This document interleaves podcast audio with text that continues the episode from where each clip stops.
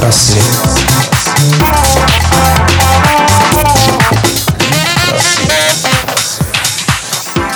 Доброго всем дня и хорошего настроения. В эфире программа «Литпросвет». И я, Юлия Репина. Что же интересного и необычного произошло в эти дни в прошлом? Итак, 7 февраля 1478 года, 540 лет назад, родился Томас Мор, английский писатель, богослов и государственный деятель. А 7 февраля 1812 года родился Чарльз Диккенс, английский писатель и классик мировой литературы. 8 февраля 1828 года, 190 лет назад, родился Жюль Верн, великий человек, легендарный писатель, считается родоначальником научной фантастики. По статистике ЮНЕСКО, Верн – самый переводимый автор в мире. Его книги были напечатаны на 148 языках. Жюль Верн не был кабинетным писателем. Он много путешествовал по миру, в том числе и на своих яхтах.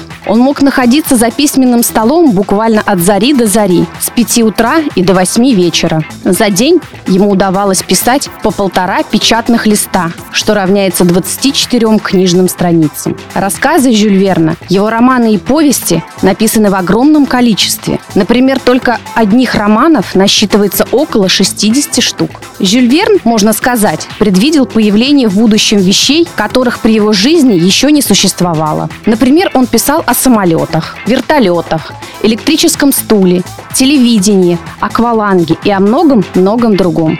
А теперь возвращаясь в современный мир.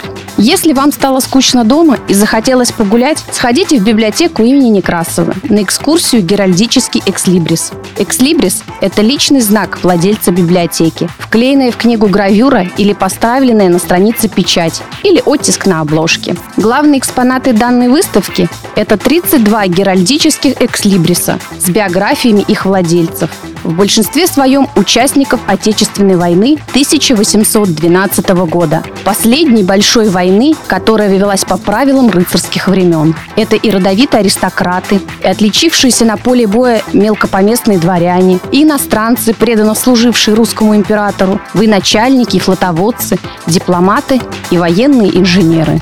На этом все. Пока-пока.